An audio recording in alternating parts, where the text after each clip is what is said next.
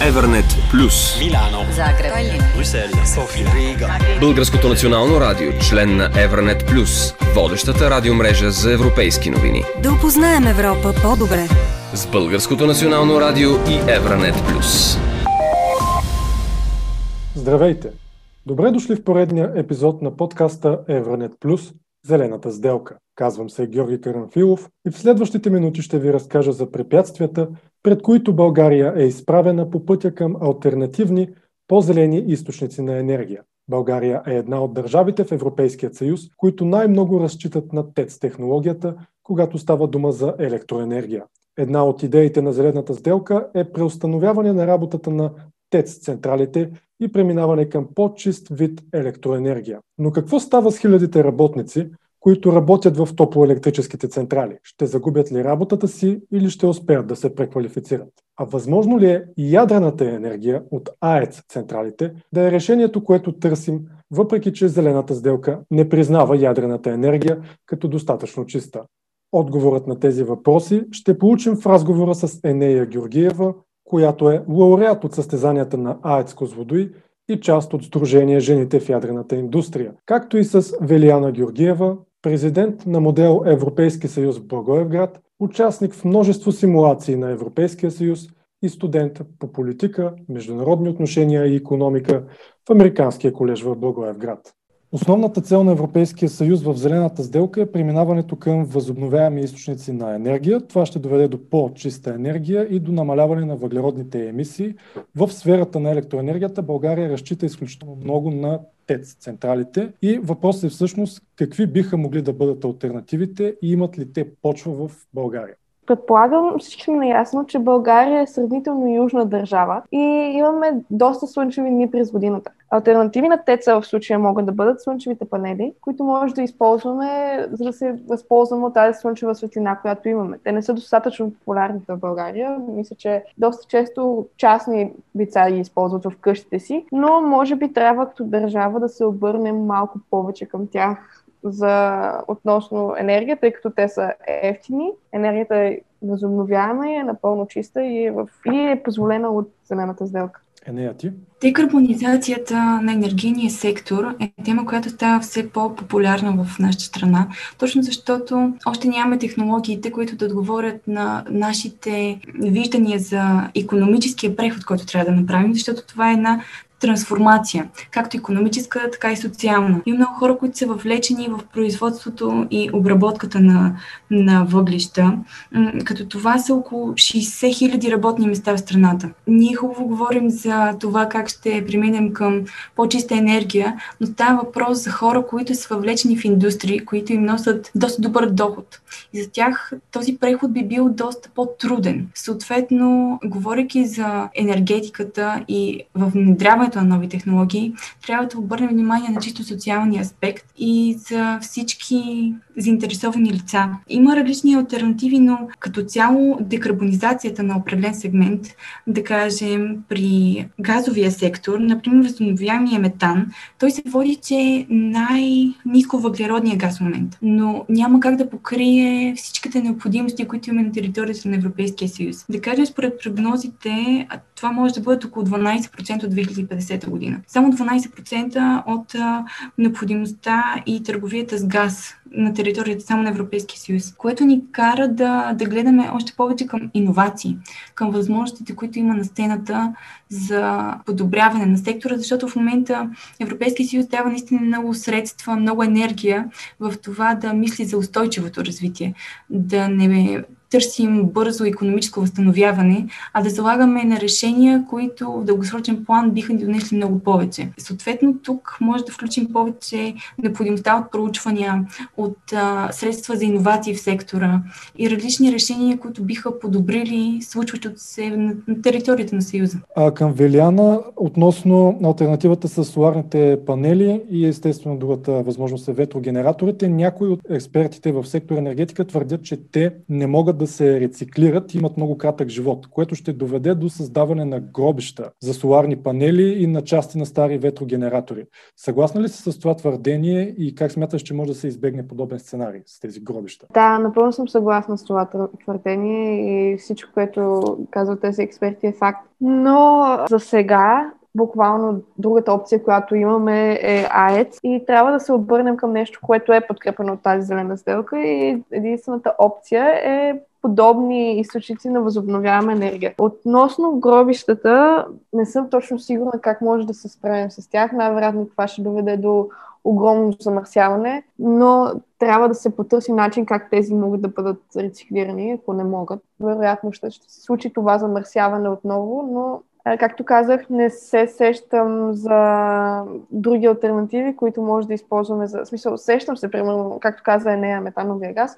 За сега това може би е по-доброто начало, отколкото да имаме тези огромни замърсявания с въглероден газ, които се случват сега чрез тецовете и подобни електроцентрали. Добре, а сега към Енея. Ти спомена за преквалифицирането на хората от тецовете. Ами преквалификацията със сигурност ще изисква време. Тя трябва да се заложи не в момента, а дори в рамката за образованието. За образователната система трябва да има повече възможности за хората да имат тези меки умения, които ни дават способност да, да се адаптираме по-бързо. А, защото в момента, например, и югозападния и югоизточния район, те са много силно ангажирани с тецовете. Съответно, за тези хора, част от альтернативите са те да останат в, а, например, енергийния сектор, ако предпочитат него, или да си имат достатъчно програми, които да гарантират това, че те ще имат реализация. Средствата за енергетика не са никак малко и по различни програми страната ни ще получи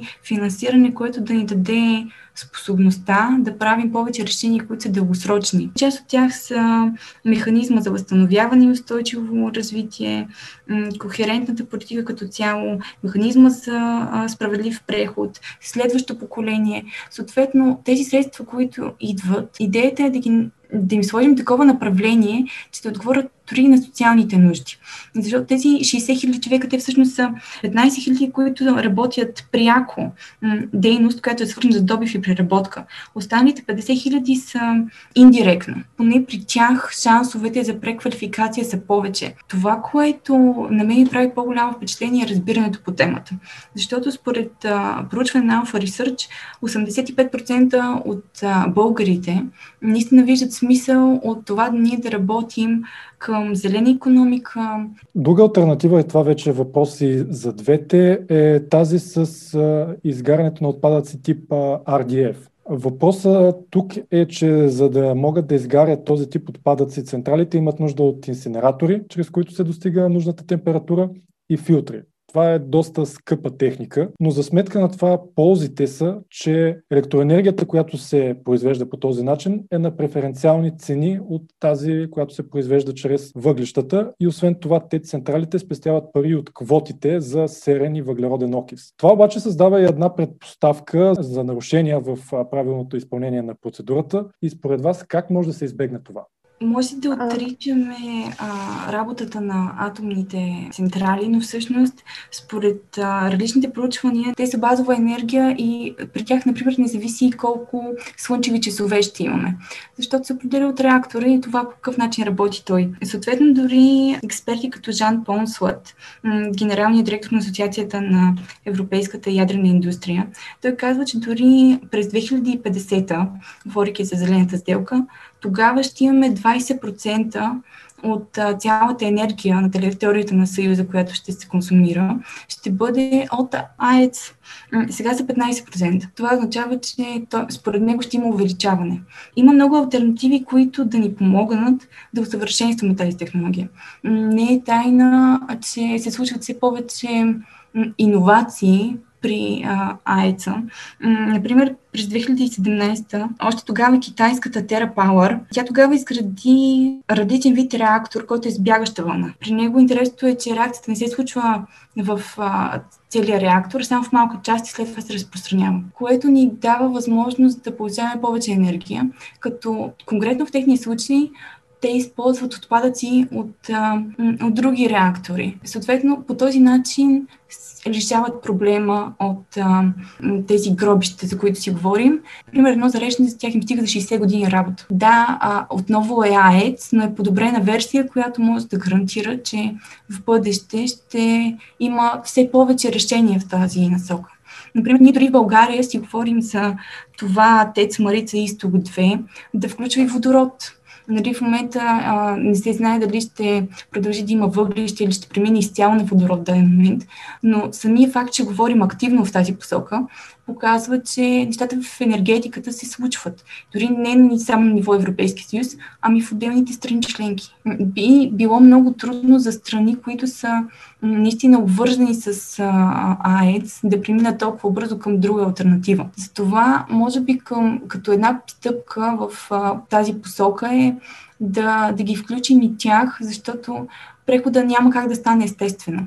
Нали, ние хубаво гледаме за прекрасни идеи, имаме какво да се случи, но виждаме, че дори преди до 2300 идеята на Европейския съюз беше да намалим с 55% нетните емисии, като те паднаха на 40%. Затова може би с по-малки крачки, но по-осъзнато и задавайки си наистина изпълними цели, тогава има по-големи шансове да ги изпълним. А, Вилиана, към теб? Ти каза за отпадъците. Това, че, са, че е по-скъпа самата техника да попречи на правилното изпълнение на самия процес на изгаряне на тези отпадъци. Но в случая искам да спомена, че в Зелената сделка е конкретно казано, че Европейския съюз ще финансира преминаването на държавите членки в по-зелена енергия и ще финансира подобни проекти, които ще помогнат, ще допринесат до изпълняването на крайната цел за 2050 година. Предполагам, ако всичко бъде наред с а, използването на тези средства и а, ако Европейския съюз сметне, че това изгаряне е приемливо и е правилно във връзка с самата сделка, а, не би трябвало да има проблем те да са финансирани от Европейския съюз и а, да няма проблем с самото, самия процес на изгарянето на тези отпадъци. А, искам да насоча сега вниманието ви към а, студения резерв, който реално е една такава тема, която е, създава противоречиви мнения и от а, това лято целият той бе прехвърлен към държавната ТЕЦ Марица Изток 2. Тук въпроса го отправям към нея, след това Велиана може да допълни. Как трябва да се подходи с а, студения резерв, за да спрем с вече тези спекулации, кой трябва да го произвежда и как? През януари парламента прие на второ четене да нямаме студен резерв в качеството си, каквото имахме до сега. Съответно, вече няма да плащаме, както казах малко по-рано, за, на производители, които в момента не функционират. Нали, до сега плащахме, за да знаем, че някой ще отговори, когато имаме енергиен дефицит, а ако наистина се стигне до това, плащахме допълнително. Един вид този проблем се реши началото на годината, като по този начин първото е, че има по-добра диверсификация и може да очакваме наистина, ако се стигне до енергиен дефицит, да бъде отговорено бързо на нуждите на, на населението, защото тези производители така или иначе ни снабдяват. Въпросът е, че те ще ни снабдят още малко отгоре, за да покрием нуждите. България всъщност е изготвила и интегриран план на, в областта на енергетиката и климата. Смятате ли, че можем реално да изпълним този план към качествен преход и към по-чиста енергия? Най-вероятно ще сме задължени да го изпълним. Ще се опитаме да го изпълним до голяма степен и ще го изпълним до голяма степен.